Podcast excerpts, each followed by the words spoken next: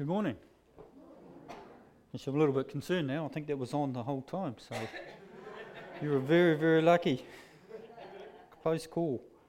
Oh, this morning um, we're continuing on in Deuteronomy, and we're going to be looking at Deuteronomy chapter four. Um, but you also might just want to take note of what we're, um, what the sermon's going to be based on next week. Uh, one of the things that we're trying to encourage you to do is to be familiar with the text before each Sunday. And some of the upcoming sermons, they're going to ch- cover sort of like two or three or four chapters at a time. So it's probably not a bad thing for us to, to read through and, and see what they're all about because obviously it, it won't work too well if we try and read four chapters here on a Sunday morning. But this week, uh, the text is a little bit more compact. We're only covering uh, most of chapter 4 in Deuteronomy, verses 1 through to 43. And next week, we're going to be looking at chapter 4, verse 44, and it will go through to chapter 6, verse 9. So you might want to note that down and um, have a bit of a look at that this week. Okay, let's pray before we, we start. Hmm. Lord, we just thank you for your word this morning, and Lord, we just pray for your spirit to be upon us this morning. Lord, we pray that you quicken things to our hearts. Quite often, um, when someone is here sharing a sermon, you, you tend to quicken things that, that aren't even being spoken about. So, Lord, we just pray for your, your Spirit to do its work through your word this morning. In Jesus' name, amen. Okay, so this morning we're going to be covering a number of topics that come up in Deuteronomy chapter 4, and they're all sort of linked together and they all tie in with the last topic, which is actually the title of our sermon this morning, which is. Sorry? Is, is that a bit loud or an echo for you, is it? Is it coming through fine? Okay. So uh, the topic is that the Lord is God and there is no other. Now, as we read through Deuteronomy 4, we discover that Israel is a unique nation and it stands out from the other nations that are around it. And in fact, as we'll read in a, in a little bit of time, we'll see that Israel is described as being a great nation. However, their uniqueness and greatness is not the result of their own might. It is because they worship a unique and powerful God. Their God is known in Hebrew as Yahweh. And what Yahweh translates to in our modern English Bibles is Lord. So it stands for the Lord of the Israelites.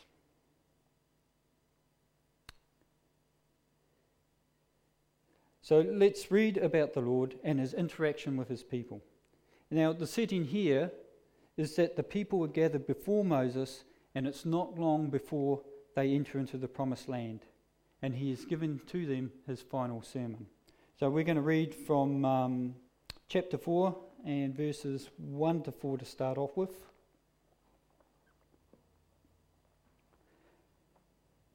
Now, O Israel, listen to the statutes and the judgments which I teach you to observe, that you may live and go in and possess the land which the Lord, the God of your fathers, has given you. You shall not add to the word which I command you, nor take from it, that you may keep the commandments of the Lord your God, which I command you. Your eyes have seen what the Lord did at Baal, Baal Peor. For the Lord your God has destroyed from among you all the men who followed Baal of Peor. But you who held fast to the Lord your God are alive today, every one of you. Now, what we see right through chapter 4 is how God spoke to the Israelites in those days. And it's a lot different to how we receive the Word of God today. We have the Scriptures, um, which we can read, we can study them, and we can be taught from them. The Israelites either heard God speak directly to them, or God spoke to Moses, and then he, then he in turn taught God's word to the people. Moses encourages the people to not just hear the word of God, but to observe the word of God. It's that listen and obey thing. As God's people, they need to not just hear God's word, but they need to apply God's word. They need to apply it into the life of their nation, and they need to apply it to their individual daily lives. And as we work through the, the book of Deuteronomy, we see that God covers all those sorts of things. And why should they listen to God and apply His word to their lives? Well, it's there in verse 1. Listen to and observe my word so that you may live and that you may go into the land which the Lord God of your fathers is giving you. It's quite serious stuff. The implication is that if they don't listen and observe, they will not live and they will not enter the land. And that sounds quite harsh, doesn't it? Would God really take away their life and stop them from entering the promised land?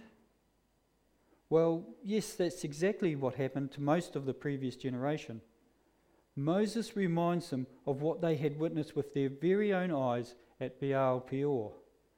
Some of the Israelite men who had heard God speak and in turn did not apply the word of God to their lives, they defiled themselves by having sexual relations with the local Moabite woman. And they attended the sacrifices to their gods, and they feasted with them, and they worshipped their gods. And it says here that the Lord their God had destroyed those men who had followed Baal from among the Israelites. They did not live, and therefore they could not enter the promised land. Moses reminds them of this, and he states that only those who held fast to the Lord were standing there before him on that day. Because they did hear and observe God's word, they were alive and they were about to enter the promised land. And it's interesting that in verse 2 we see that the choice to obey God's word is a take it or leave it choice. They couldn't choose which parts of God's word they wanted to listen to and uh, to observe. You shall not add to the word which I command you, nor take from it. They were not allowed to pick and choose whatever suited them from God's word. They were to obey the whole commandment of the Lord. Now, the application for us here is quite an obvious one. If we hear the words of God, but do not actually apply them, then for us it's just meaningless words. We need to hear and to observe just as the Israelites were called to do. God's word should be living in us and living through us. The Israelites were told that they need to obey the word of God in order to live and to enter the promised land. Is it that vital for us as well? Well, yes, but it's in a different way. Our salvation comes through faith in the one who fulfills the law of Moses. Jesus' sacrifice fulfilled the law of Moses. The Israelites, and nor for that matter us, could obey the law in its entirety. The law, and not just parts of it, needed to be obeyed so that they may live and so that they could enter the promised land. The blood of Christ fulfilled the requirements of the law completely. Through our faith in Jesus Christ, and not through our own efforts to obey God's word, the entire law has been fulfilled and we have been saved. Now, in the next few verses, Moses talks to them about how they are going to be a great nation. They're going to be an example to the other nations around them. And in Deuteronomy, we find ourselves at the beginning of one of Israel's greatest moments. They are on the cusp of entering into the promised land. After being in the desert for 40 years, not only will they enter the land, but they will conquer it. And they will occupy it. And they will take possession of it. And as we'll read in a moment, they are described as, and they will be recognized as, a great nation. So, why are they standing there as a great nation? Is it because they have a great army? Is it because they are the good guys and the good guys always win? Is it the way in which they govern themselves? Do they set themselves up in, in such a way that makes them great? Maybe it's because they are an inherently moral people. Well, no, it's none of those things. So let's read verses 5 to 8 and see what it is that makes them a great nation. Look, I now teach you these decrees and regulations, just as the Lord my God commanded me, so that you may obey them in the land you are about to enter and occupy. Obey them completely, and you will display your wisdom and intelligence among the surrounding nations. When they hear all these decrees, they will exclaim, How wise and prudent are the people of this great nation! For what great nation has a God as near to them as the Lord our God is near to us whenever we call on him?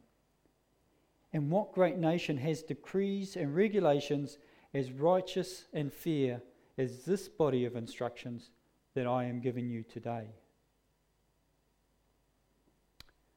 So, they are not a great nation because of anything that they have done or achieved or that they are. It is because God is near to them. No other nation has a God that is as near to them as the Lord is to Israel. He is so near that they can call on him, and no other nation has heard the voice of God.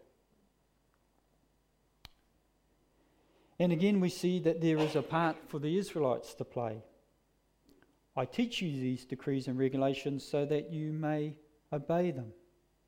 Obey them in the promised land.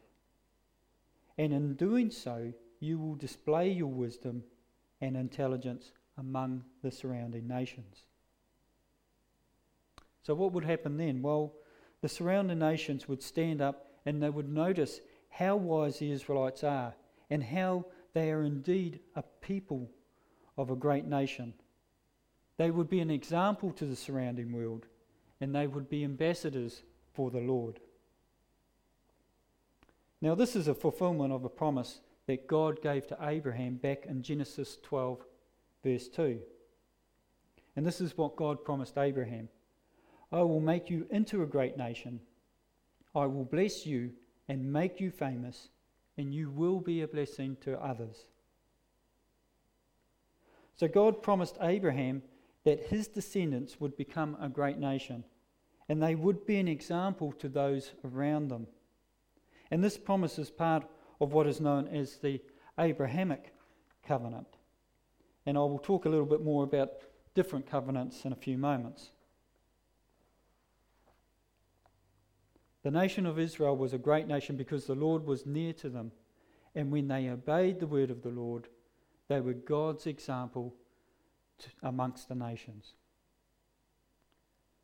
So, what can we draw from this? Well, like Israel, we too are to be an example to those around us. We are God's ambassadors now, and as such, we are to live lives that display this. There is, however, some subtle differences to how the nation of Israel was an example to its surrounding nations and how we, as a modern day people of God, are to present God to the world around us. And it's a different way that was placed was put in place by Jesus. You see, Israel was called to separate itself from the nations around it. The people of God comprised of the Israelites and the other people who were adopted into their culture. They were to be located at one place, which is the Promised Land, uh, which later became Israel, and the presence of God was among them. But from this, later on, Jesus changed everything. And among the things he changed was how we are to relate to the people who are not yet God's people. And um, God, Jesus gives us that, that great commandment, doesn't he? That's in Matthew chapter 28. Therefore, go. Go and make disciples of all nations, baptizing them in the name of the Father and the Son and the Holy Spirit.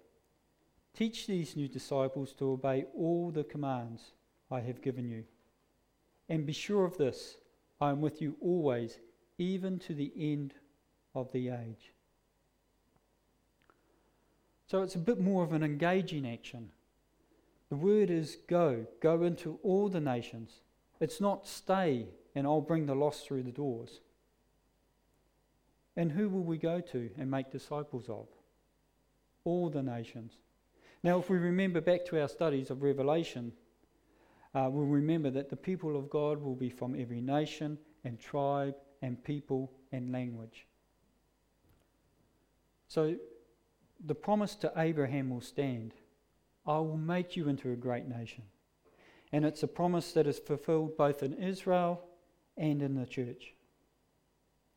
And of course, we have a part to play in this, in that we are to be an example and we are to go. Sadly, too many Christians and Christian organisations are separating themselves from the world around them. They are setting themselves apart and are expecting the world to come to them, and then they will mould them into the version of God's people that they think they should be. But Jesus said, He didn't say stay, He said go. Now, there's a couple of quick points on witnessing to those around us uh, that we should take note of. And we're probably all familiar with these, but let's just um, look at them again. Like Israel, we are indeed to live lives that are a witness to the fact that we are God's people. So Israel was an example of God's people and of God to the nations around them, and we're to be the same. As Christians who have the Spirit of God within us, we should naturally be displaying the fruits of the Spirit. We should be displaying those fruits as we share with others, and we should be displaying those fruits in our general conduct. The two go hand in hand.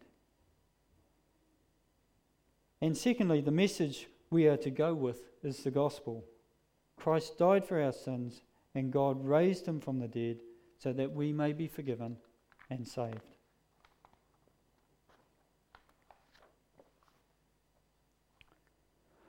So God tells the Israelites that they will be a great nation.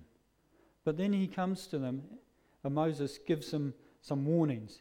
And he warns them about a couple of pitfalls that can hinder them from getting there. Now, there are three times throughout Deuteronomy 4 where God warns the people through Moses. And depending on the version Bible you have, it might say, take heed, it might say, beware, or be careful of. And he warns them of two different traps that they can fall into. Now, the first trap that they can fall into is they can forget the covenant that they made with God. And we'll read about that in um, verses 9 to 14. Uh, we're just going to read verses 9 and 10 now. But watch out. Be careful never to forget what you yourself have seen. Do not let these memories escape from your mind as long as you live, and be sure to pass them on to your children and grandchildren. Never forget the day when you stood before the Lord your God at Mount Sinai, where he told me, Summon the people before me, and I will personally instruct them. Then they will learn to fear me as long as they live, and they will teach their children to fear me also. God is warning the Israelites to not forget what they have witnessed with their own eyes. And he is specifically reminding them to not forget what took place at Mount Sinai. So, what are we talking about here? What happened at Mount Sinai? Well, this is the event which took place many years earlier when the Israelites stood before God at Mount Sinai. And flames came out of the mountain and they shot into the sky, and the Lord spoke to them from the heart of the fire. They heard his words, they heard his voice, but they did not see his form. And they saw this incredible event take place. So, how could they possibly forget about that? Well, the significance of what took place at Mount Sinai was not so much the signs and wonders, though they were significant in displaying God's awesomeness. What God was warning them to remember was the agreement that they had entered into with Him at Mount Sinai. They had entered into a covenant with Him. And we'll read about that in verses 13 to 14. He proclaimed His covenant, the Ten Commandments, which He commanded you to keep, and which He wrote on two stone tablets. It was at that time that the Lord commanded me to teach you His decrees and regulations, so you would obey them in the land you were about to enter and occupy. God was warning them to remember the covenant. Now, this covenant is commonly referred to as the Mosaic covenant, or it's also known as the Old Covenant. And this covenant was an agreement between God and the Israelites. It was based on the Ten Commandments and upon God's law as given to Moses at Mount Sinai. God gave the law and the Ten Commandments, and the Israelites had agreed to be obedient to his law. All that the Lord has spoken, we will do. That was the exclamation of the Israelites back in Exodus 19 when they received the law. They had confirmed their commitment to this agreement with God. It was a conditional agreement. If Israel is obedient to this covenant, God would bless them. If they were disobedient to the covenant, God would punish them. And we see that unfolding throughout the Old Testament history. There were times of blessings and there was times of punishment. Now, the significance of the Mosaic covenant to the Israelites was that it served to set them apart from the other nations as God's chosen people. They were to be a kingdom of priests and a holy nation. They were to be God's light in a dark world. Everyone around them would know that they worshipped the Lord and that the Lord was their God. So Moses reminded them of the importance of remembering what they had agreed to at Mount Sinai. In fact, he warns them don't forget about it. And part of this warning is to impress upon them the importance of making sure that the next generation also knows the significance of this covenant. And be sure to pass them on to your children and grandchildren. You were the eyewitnesses and the signatories to this historic and vitally significant covenant. Make sure that those who follow you know about it and adhere to it also. So, what does all of this mean to us? Well, clearly, as 21st century Christians, we are not directly part of the Mosaic covenant. This is a bilateral agreement, which means it's between two parties, and it was between God and the nation of ancient Israel and their descendants. So we cannot directly apply the Mosaic covenant and all of its conditions to our Christian walk. However, we should not forget the covenant with God that we do live under. And what's more, the new covenant is tied into the old covenant, it's all linked together. You see, what the Mosaic law revealed, and this happened right throughout Israel's history, it revealed to the people their sinfulness and their need for a Saviour. It points the way to the coming of Christ. And, you know, there wasn't a problem with the law itself. The law is holy and given by a holy God, but the law had no power to give the people new life, and the people were not able to obey the law perfectly. They couldn't fulfill their end of the deal. They were sinful and they needed a Saviour. And that is the link between the Old Covenant and the New Covenant Jesus. Now, as you remember, Jesus claims that he came not to abolish the law of Moses, but to fulfill it. And how does Jesus fulfill the law and begin a new covenant? Well, we're reminded of this each time that we take communion. After the supper, he took another cup of wine and said, This cup is the new covenant between God and his people an agreement confirmed with my blood, which is poured out as a sacrifice for you. And that's from Luke chapter 22, verse 20. So Jesus paid the price once and for all through his death on the cross. This new agreement between God and his people was confirmed by his blood and was poured out as a sacrifice for them.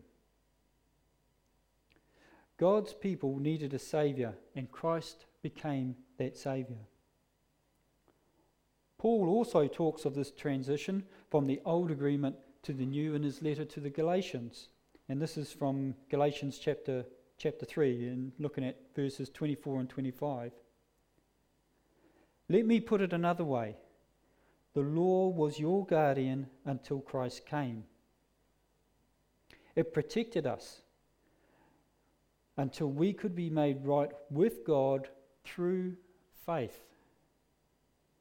And now that the way of faith has come, we no longer need the law as our guardian.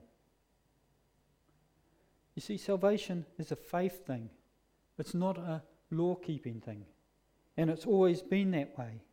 If we remember Abraham, Abraham was counted as righteous because of his faith. Reading on in Galatians chapter 3, Paul continues, uh, verses 26 to 29. For you are all children of God through faith in Christ Jesus. And all who have been united with Christ in baptism have put on Christ, like putting on new clothes. There is no longer Jew or Gentile, slave or free, male and female, for you are all one in Christ Jesus. And now that you belong to Christ, you are the true children of Abraham. You are his heirs, and God's promise to Abraham belongs to you. So God's promise to Abraham still stands. So it's important for us to remember the Old Covenant because it reveals that we are sinful and that we need a Saviour. And we are to remember that Jesus has ushered in a new covenant through his sacrifice, which fulfilled the requirements of the law and dealt with the issue of our sinfulness. We are saved through our faith in Jesus. So that was the first warning. Remember the covenant. The, the other warning that God gives the Israelites is to do with idolatry. And he warns them not to break the covenant that they have made by making an idol in, of any form. And this warning is given twice uh, in verses 15 and verses 23. We're going to read uh, verses 15 right through to 24. But be very careful. You did not see the Lord's form on the day he spoke to you from the heart of the fire at Mount Sinai.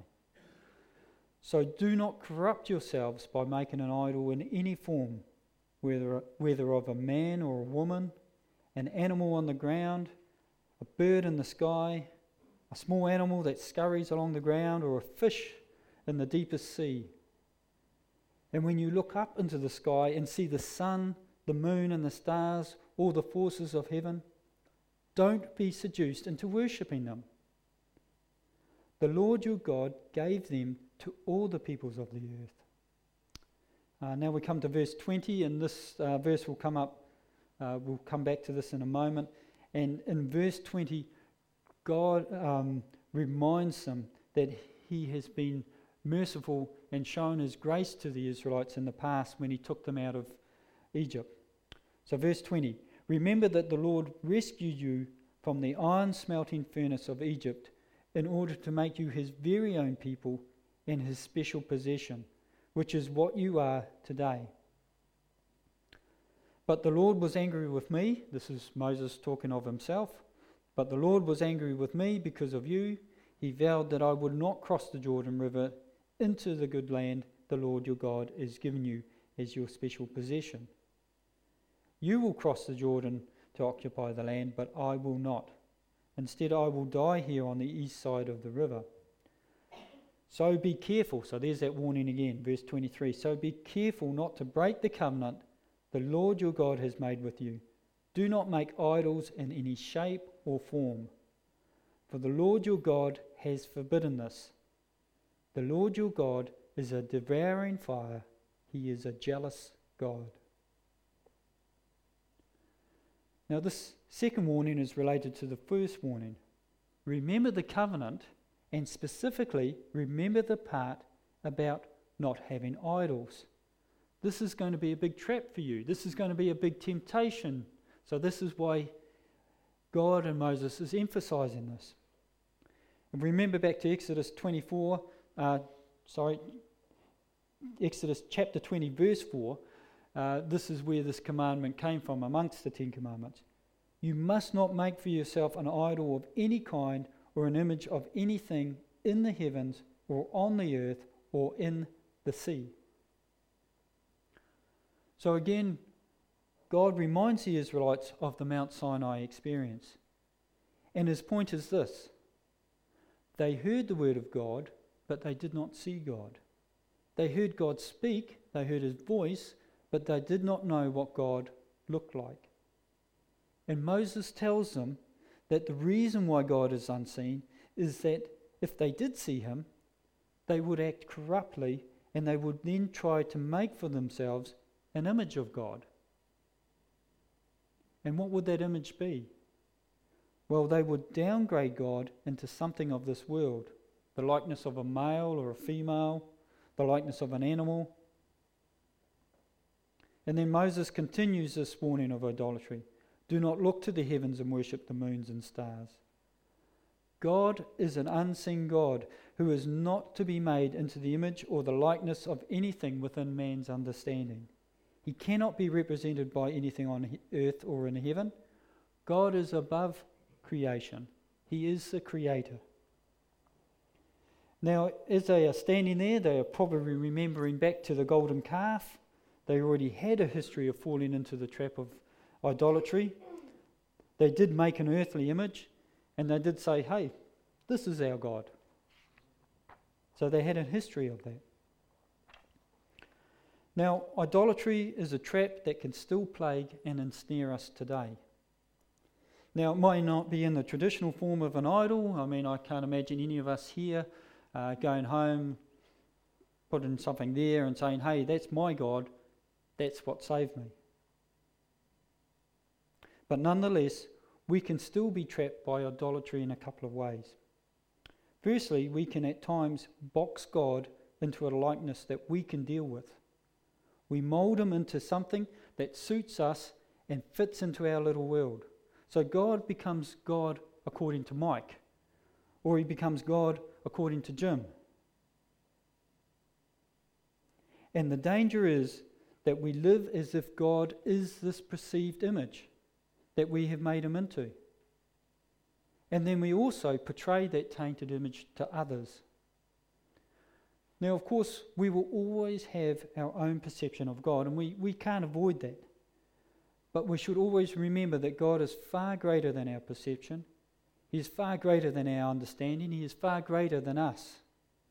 And the most reliable source that we have to turn to to find out what God is like is His Word. Clearly, God is an unseen God, and He is unseen for a reason. The Israelites knew God through His Word. He spoke to them either directly or through Moses, who would later, um, who would, and then later on, he spoke to them through the prophets. And it's the same for us. If we want to know God and Christ better, we turn to His Word. And that's the only place where we can find a correct image of Him. We should be pointing others to His Word so that they can get to know Him better as well. We may be the ambassadors but in here is the real deal. Now, of course, there is a more common form of idolatry that we can fall into, and we've probably covered this quite a few times through sermons and studies and, and our own um, private times.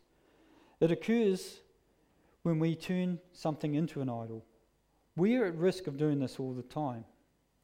Someone once said that an idol is anything that takes the place of God. And I guess there's some truth to that, isn't there? Sometimes we tend to rely on things other than God to rescue us and to sustain us. And we all know what those sorts of things can be.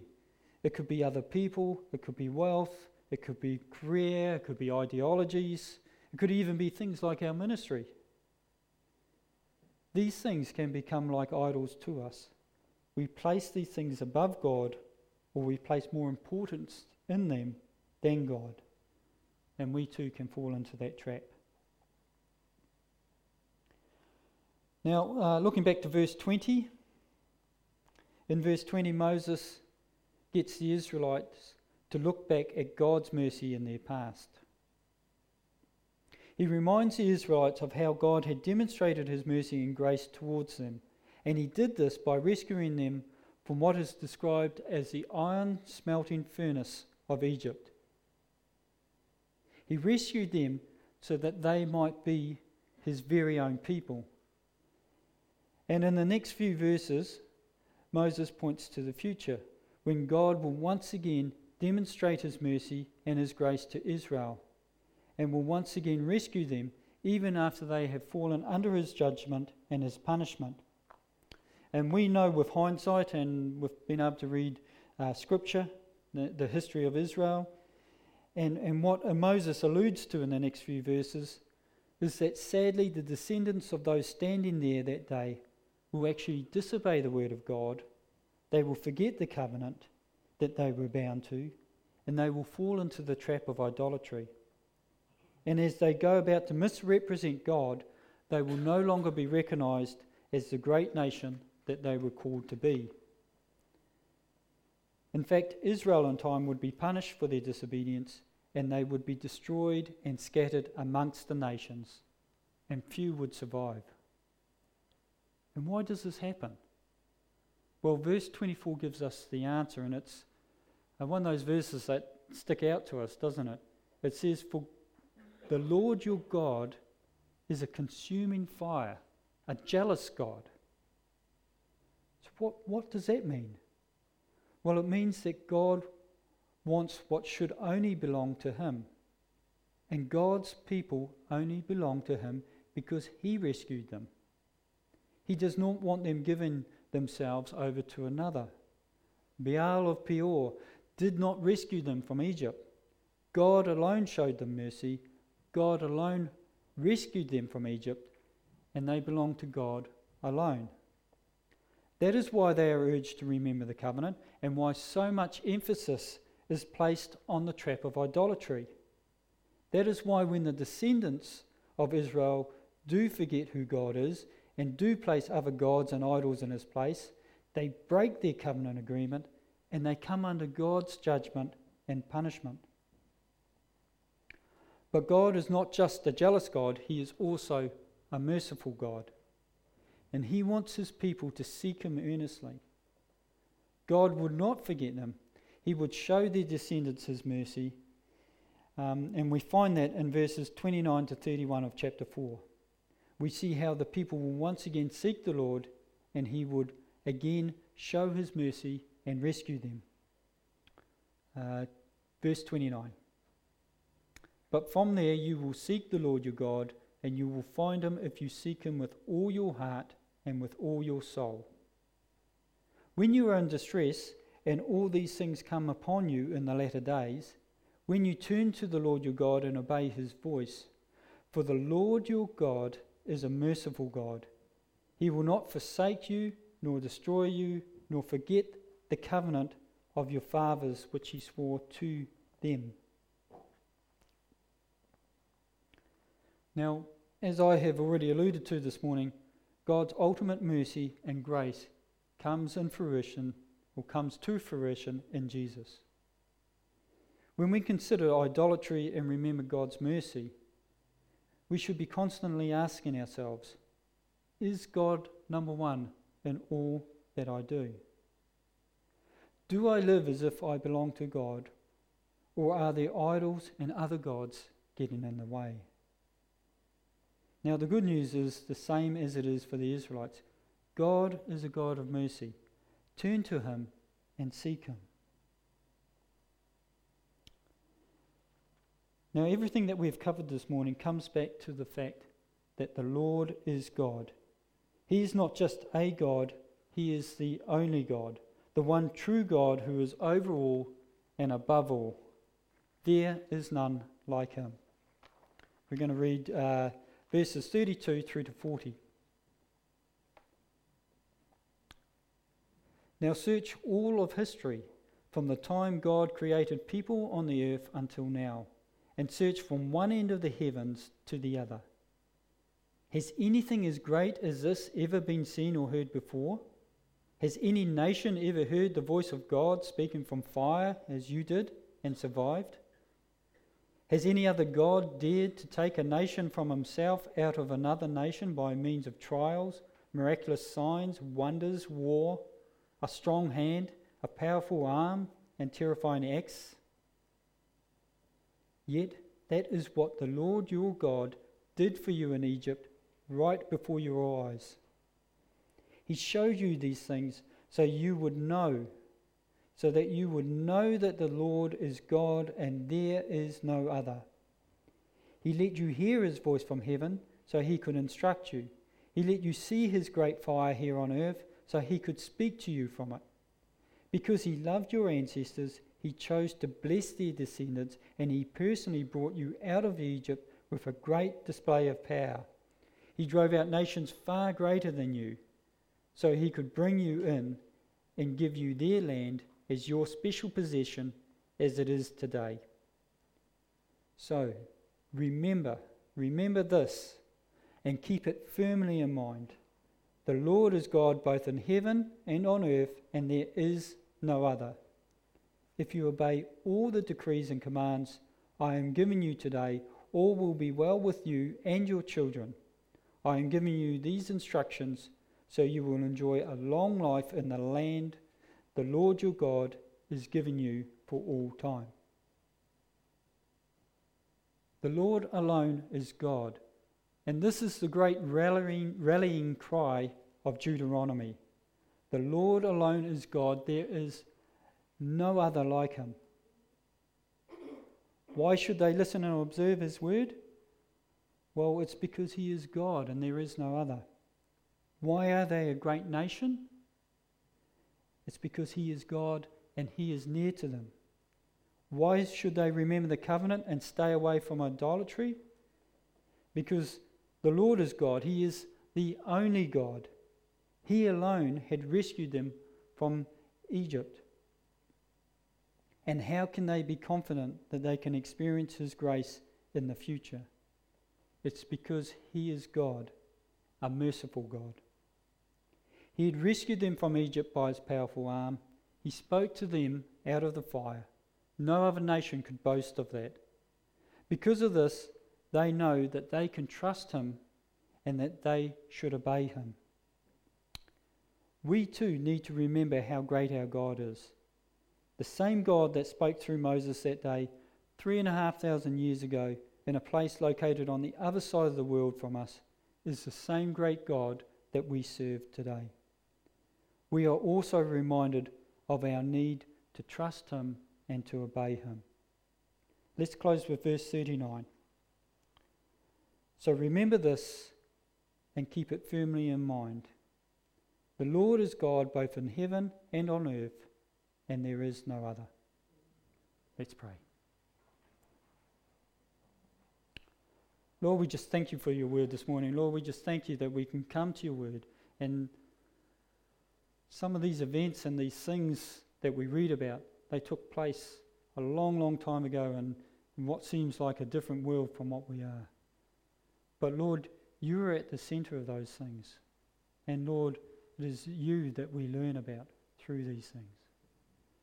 Father, we just uh, pray for you, uh, those things that you've quickened to us this morning. Lord, things through your word. Lord, may we take them to heart. May as we, we go forward this week, may we remember that you are indeed our God.